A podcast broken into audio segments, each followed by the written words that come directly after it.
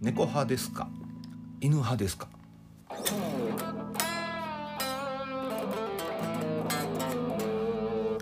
ですよねですよねっていうか、猫派か犬派かとかやたらとなんかね、こだわるこだわる人いますよねいますよねいますよいますね。別にね、どっちでもいいっちゃどっちでもいいんですけど、いやどっちでもいいんです。なんかね、まあね、会話の糸口的にそういう話から入っていくとか、そういう軽いノリやと思うんですけどね、大概の人は。なぜかそこで猫か犬かどっちかじゃないとダメみたいなこだわりを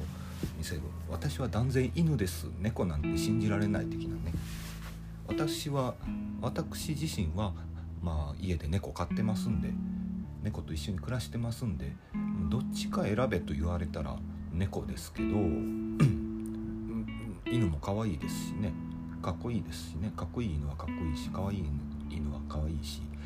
可愛い猫は可愛いし、かっこいい猫もかっこいいし、まあ、好きなもんは何でも好きです。それってね、本当に和食か洋食かどっちか選べみたいな話になってくるんですか。またまたそういうね、極論でね、もの考えじゃあやだなってやだなと、また猫が鳴いている、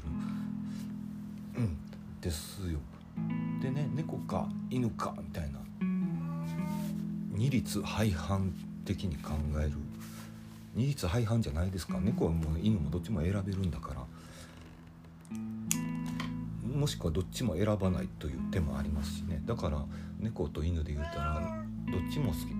スーちゃん、うちの猫スーちゃんって言います。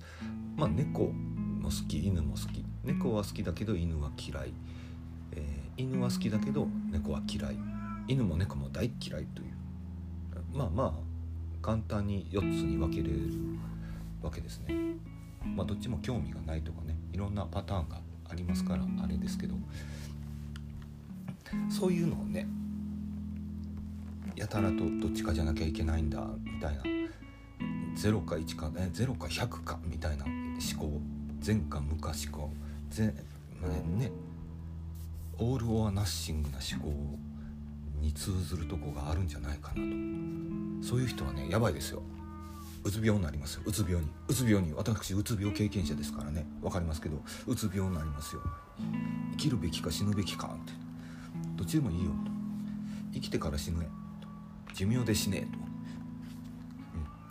うん、そういうのね、気をつけま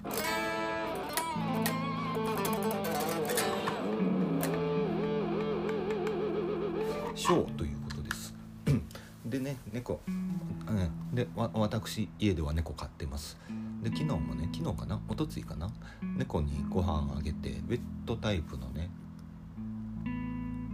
カツオかなマグロかな、あれのまあシーチキン的なやつ、ツナ缶的なやつですよね。あれを猫にあげて、猫は残すわけですわ。大概うちのスーちゃんはもうちょっともうおじいなんで、あんまり食べれないんですかね。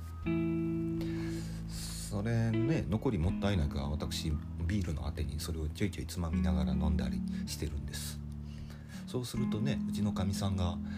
やめてと、やめてお父ちゃん猫になる。猫になりません。猫の餌食うて猫になるんやったら、猫に人の食べ物あげたら急に立ち上がって喋り出すんですかね。そうなったらね、いいですね、いいけどいいけどなんかあることないことを一緒にずっと暮らしてるから、ね、私の秘密を家族に報告されても困るなと、うん、秘密秘密言うほどの秘密もないんですけどね、仕事してギター弾いて寝て本読んでポッドキャスト撮って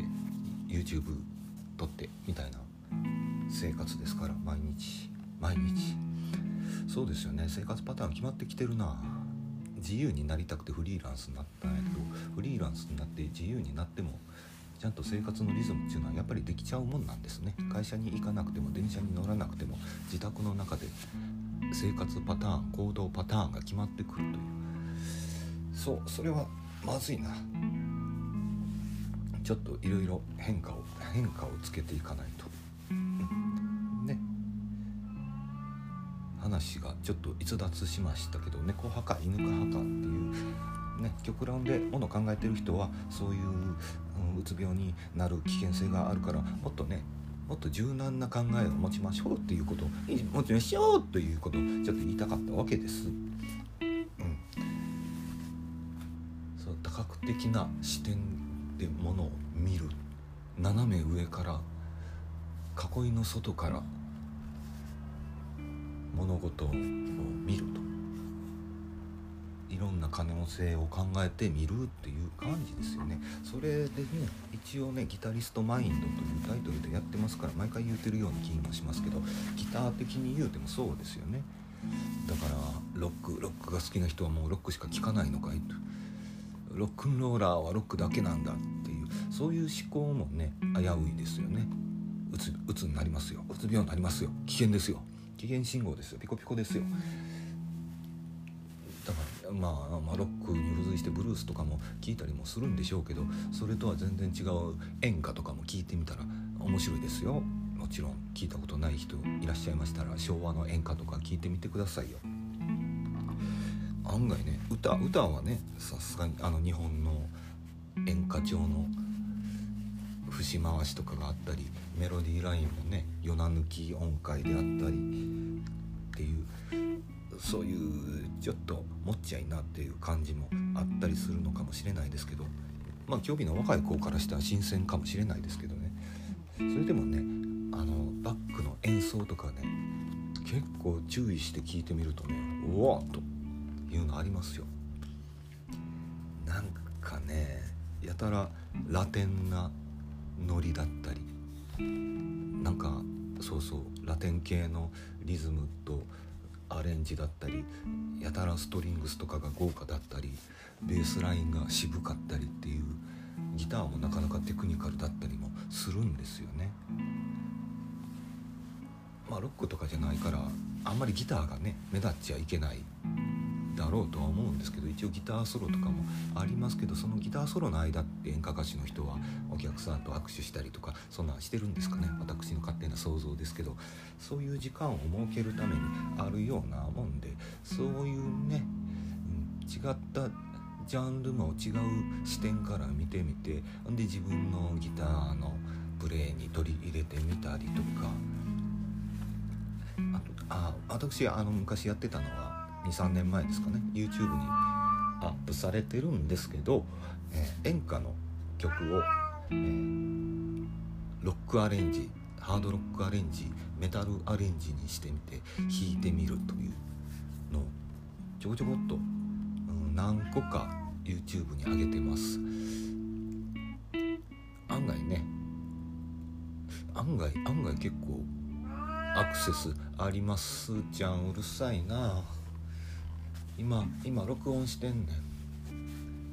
ねん。何か何かが気になるようで何かを探しております。うちのすーちゃん、えー、ドラ猫で、えー、今年いくつだろう、今年じゅうさんさいかな。昔より猫長生きになりましたね。まあそれはいいんですけどそういう風にね、えー、っとね演歌をロックアレンジしてみてギターを弾いてみるっていうのをやってみたりして、最初のうちはねちゃんと音源作って、えー、録音して、それで当てぶりで YouTube 撮って編集してみたいなことしてたんですけど、だんだん面倒くさくなって、もう一発撮りでガッとやっちゃうみたいな。一発撮りなんでね、もう失敗もしてますけど、失敗ミスとかもね、まあいいや、どうせ誰も見ねえよという精神でそのまんまミスもありきでアップしてます。そういうのね、そういうそれからね面白い話、面白くもないんですけどインタレスティングな話ですね。それを私の演歌を弾いてみた動画を見た方が宮崎県の方なんですけど、あのー、ご連絡いただきまして、メールいただきまして、うん、自分のオリジナル曲にちょっとギターを入れてほしいと、 ディーティーエム で作ってる曲に、えー、ギターを入れてほしいですみたいなご依頼いただきまして、えー、それ、えー、やらせていただきましたそれまだ公開されてないのかな、どうなのかな、あまりちゃんとチェックしてないんですけど、またちょっと調べておきますけど、まあまあ演歌調の曲ということで聴かせていただきまして、どんなんだったかな、もう覚えてないな。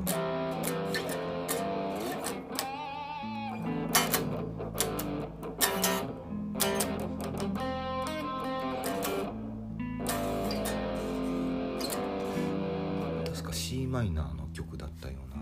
気がするんですけど、うん、な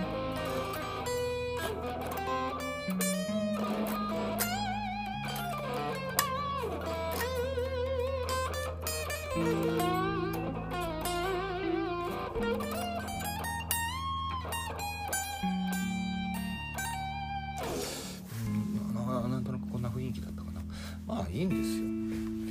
よ。どうですか、そう聞いてそう聞いてっていきなり最初に戻りますけど、改めて聞きますけど、猫派ですか犬派ですか。ちょっとその辺をね、頭を柔らかくして脳みそこねこねコンパイルしてちょっと考えてみた方がいいんじゃないのかなと、私もそういうふうに考えるようにしております。やっぱりね、そう分かっててもね、そういう二律背反的などっちかじゃなきゃいけないんだって考えちゃう時って私もありますしね。人の子だもの、お箸の国の人だもの、うん、そういう時はね、そういうのを思い出して、えー、どっちでもいいじゃんと、もうどっちもどっちもやっちゃえばいいじゃんと。そうです、なんかね、美味しいとこ取りできる方法を考えるっていう、どっちもどっちも猫と犬一緒に飼うにはどうしたらいいんだろうって、どうどうどうやって可愛がったらいいんだろうと、どうやって犬と猫を仲良くさせることができるかなって、そういうのをね、考えて考える考える考えることが大事だ。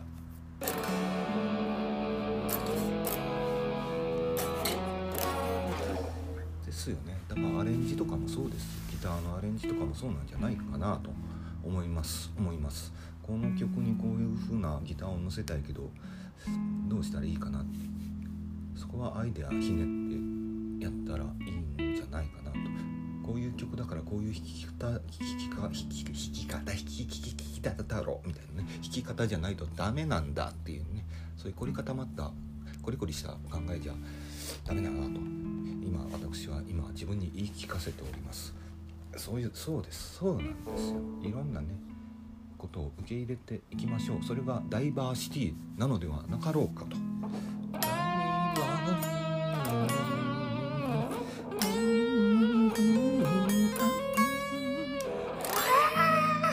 ということで、